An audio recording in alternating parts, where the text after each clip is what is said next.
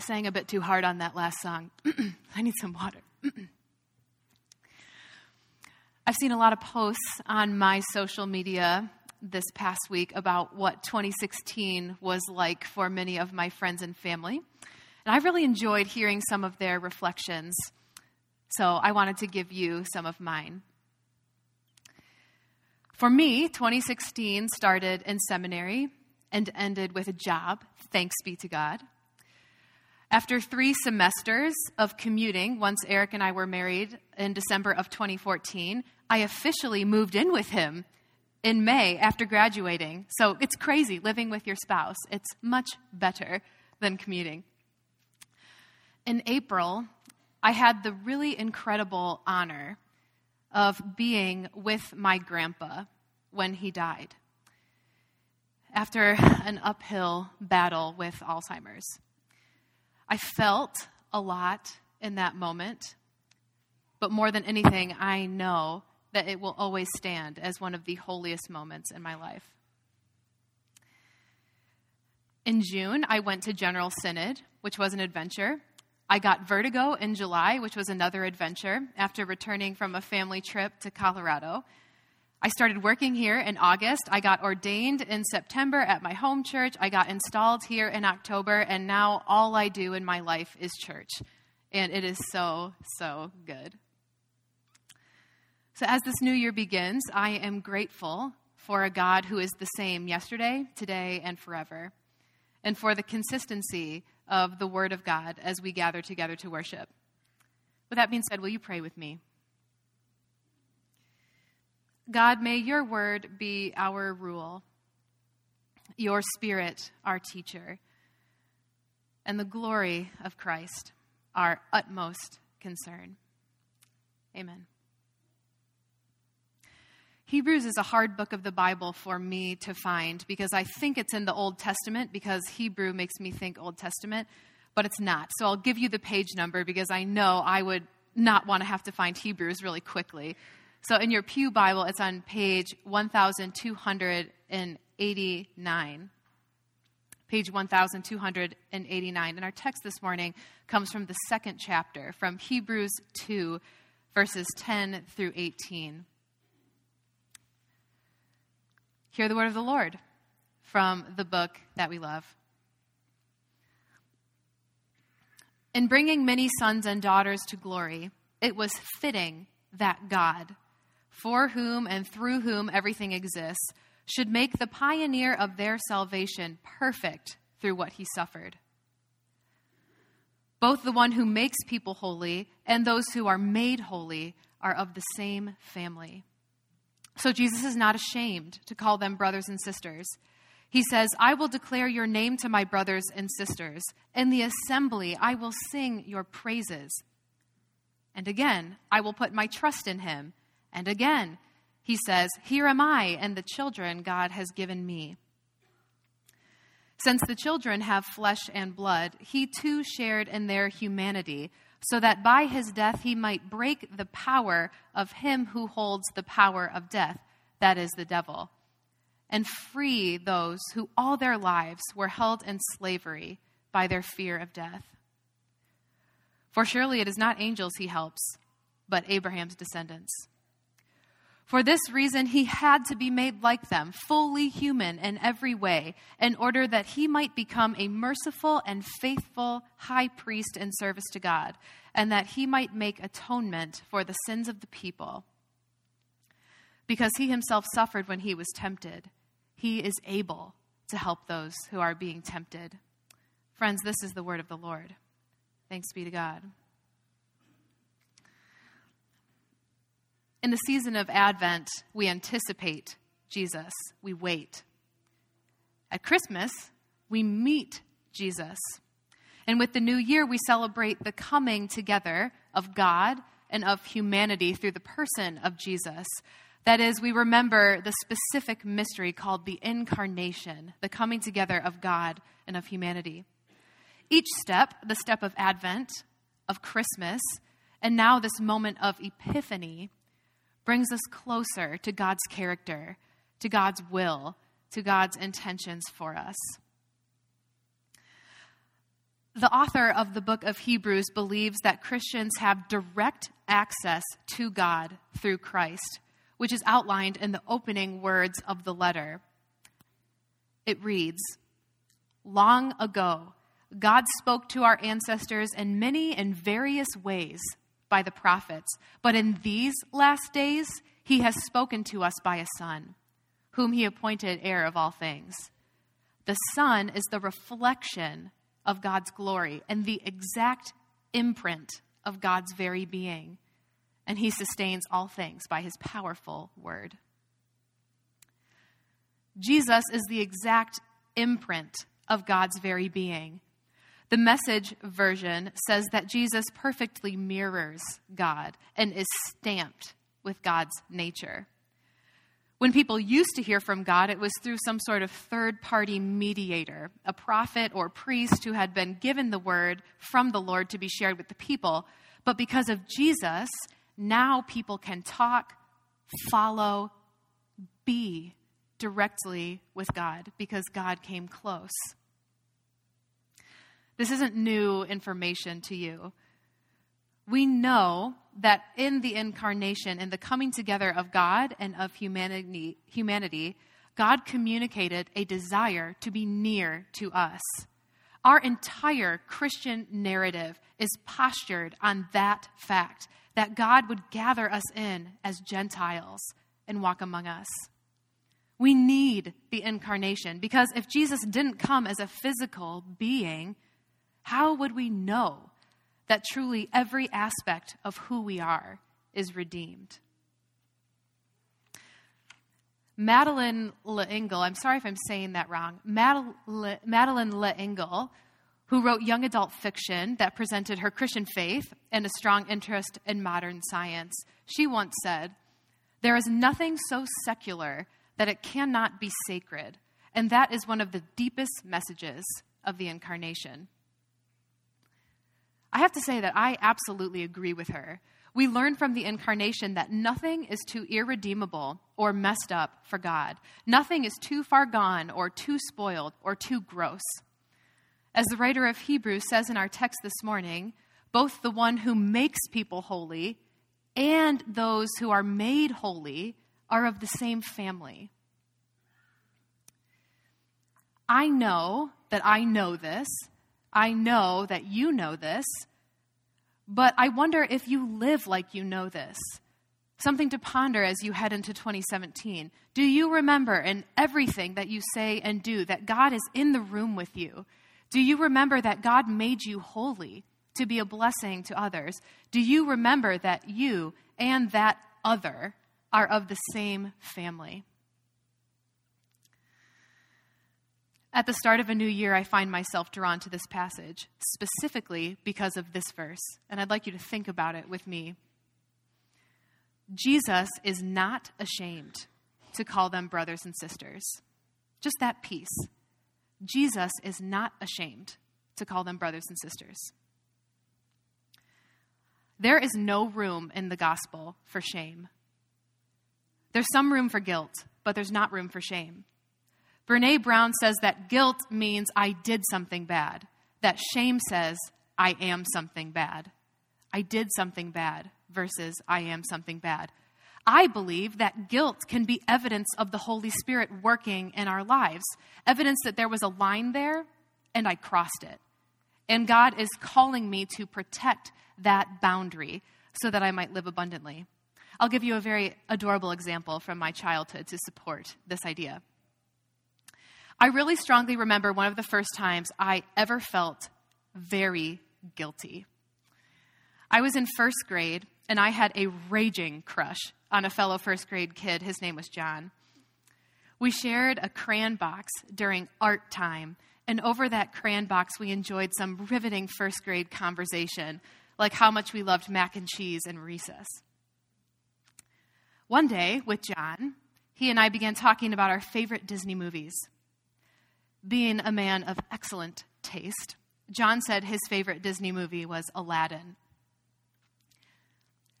Before I could even think twice about it, I said this to John Did you know that I'm the voice of Jasmine in Aladdin?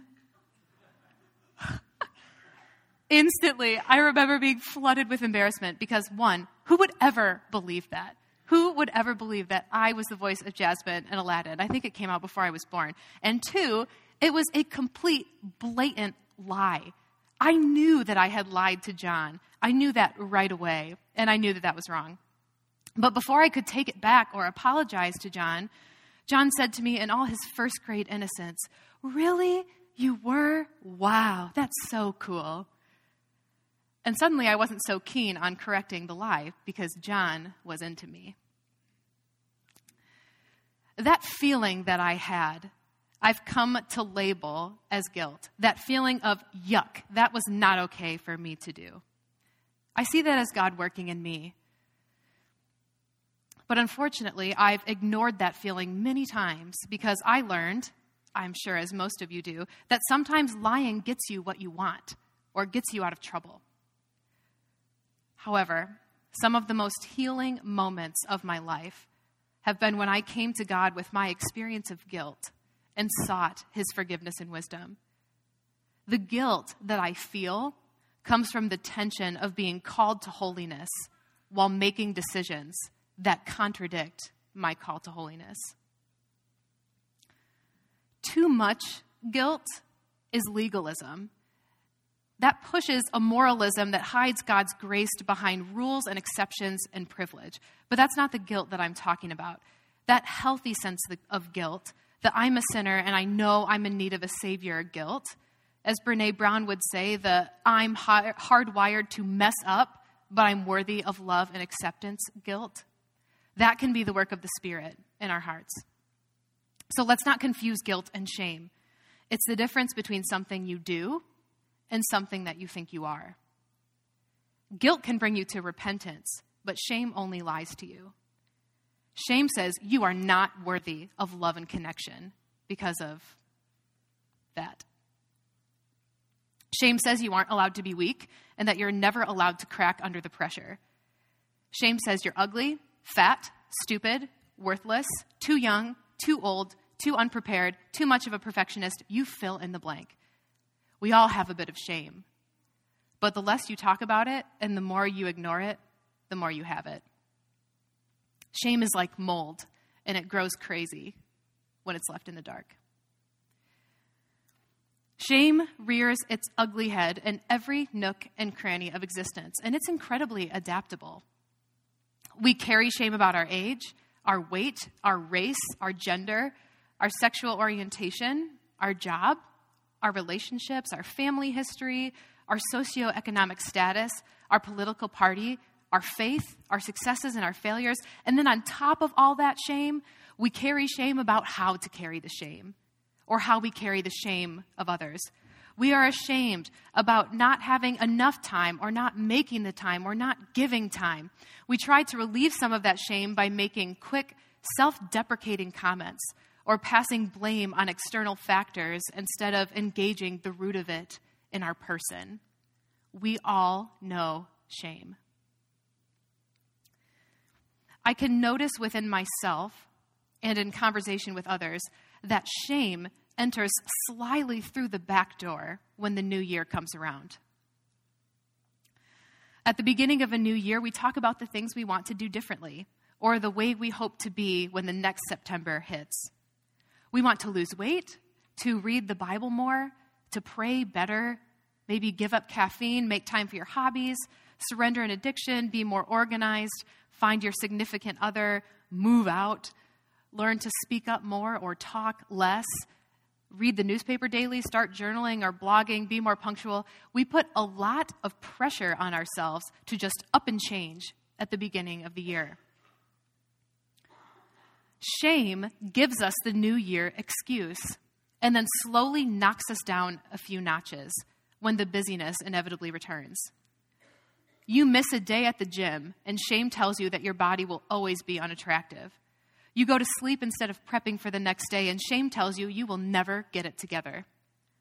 You open your Bible and you feel overwhelmed by a confusing text, and shame tells you you'll never understand. Don't hear what I'm not saying. I'm not saying that you can't set goals for yourself in 2017. I'm not saying that you shouldn't care for your body or build better habits that will allow you to live abundantly. I'm not saying that you shouldn't exercise self awareness and listen for where and how God is calling you to care for yourself. What I am saying is that it's wise to watch out for shame. Shame tells you that you are not enough until you've reached something else, until you look different, act different, or what have you. But shame tricks you because even when you get there, shame tells you it's not good enough. But Jesus tells us that we are his family now, just as you are, even when you come with shame. Here's some selections from the text again. Both the one who makes people holy and those who are made holy are of the same family. So Jesus is not ashamed to call them brothers and sisters. Since the children have flesh and blood, he too shared in their humanity, so that by his death he might break the power of him who holds the power of death. For this reason, he had to be made like them, fully human in every way, in order that he might become a merciful and faithful high priest in service to God. He is able to help those who are being tempted. We are held by the fear of death, but because of Christ, we are free. Because Jesus was made like us, fully human in every way, he is able to help us. Jesus sees our shame, and Jesus asks us to be defined by him, not by the shame. Jesus doesn't discredit your shame or pretend like it's not happening to you, but Jesus says, Yes, I know you have shame, but find your worth in me instead. I wonder if sometimes we misinterpret God removing our sins as far as the east is from the west as God being totally ignorant to our shame. When we confess our shame or our sin, God doesn't forget about it. The act of confession does not erase.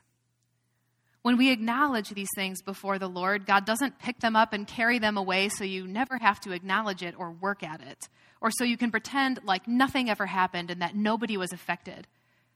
That's what Bonhoeffer would call cheap grace. But instead, Jesus first calls you family. Then, Jesus calls you to be responsible for your shame, to live a life of discipleship. Jesus forgives and restores. Jesus looks at you and says, Zetov Ma'od, it is very good. The voice of shame spoke to Jesus himself three times in the wilderness over the course of 40 days, a voice that sought to unravel, belittle, undermine, and mock. A voice that still today tries to confuse our motives and poison our progress. Jesus himself was susceptible to the devil's taunting because he was physically and mentally exhausted. I can imagine how difficult it would be to not succumb to the taunting when you're tired and hungry and worn out. You remember that story with me. This is the story of Jesus being tempted in the desert for 40 days by Satan. Jesus was worn out. The psalmist, among many things, was worn out too from shame and sin. Hear the psalmist's testimony of surrender.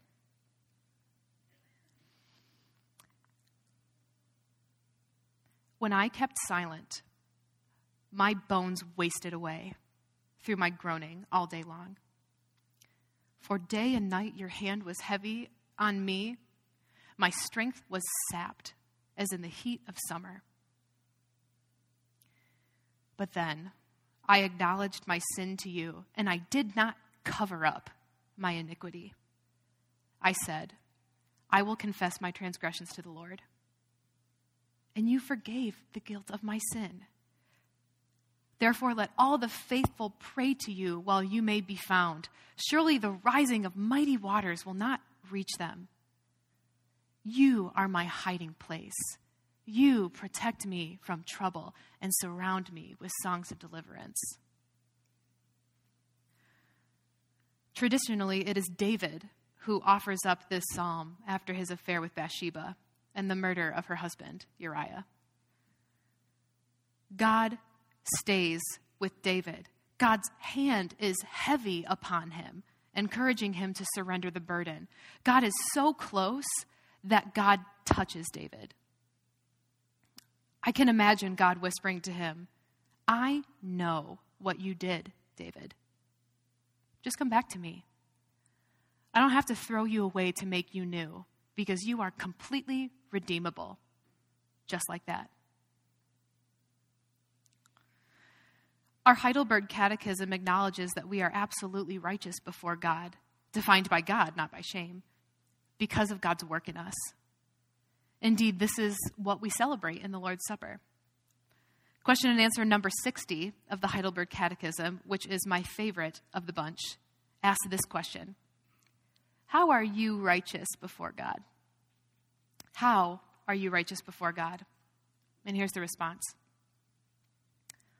only by true faith in Jesus Christ. Even though my conscience accuses me of having grievously sinned against all God's commandments, of never having kept any of them, and of still being inclined toward all evil, nevertheless, without any merit of my own, out of sheer grace, God grants and credits to me the perfect satisfaction, righteousness, and holiness of Christ as if I had never sinned or been a sinner, as if I had been as perfectly obedient as Christ was obedient for me. Hear this part. All I need is accept this gift with a believing heart. All I need to do is accept this gift with a believing heart. Friends, Jesus sees you and calls you brother, sister, sibling, family. All you need to do is accept this gift with a believing heart. If you're the type to write out New Year's resolutions, like myself, I encourage you to put live unashamed at the top of the list. Believe the good news that Jesus Christ, the pioneer of our salvation, looks at you, sees you, and is not ashamed. Would you pray with me?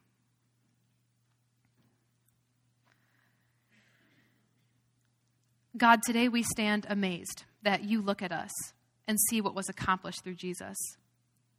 Because of our Savior, we are redeemed from shame.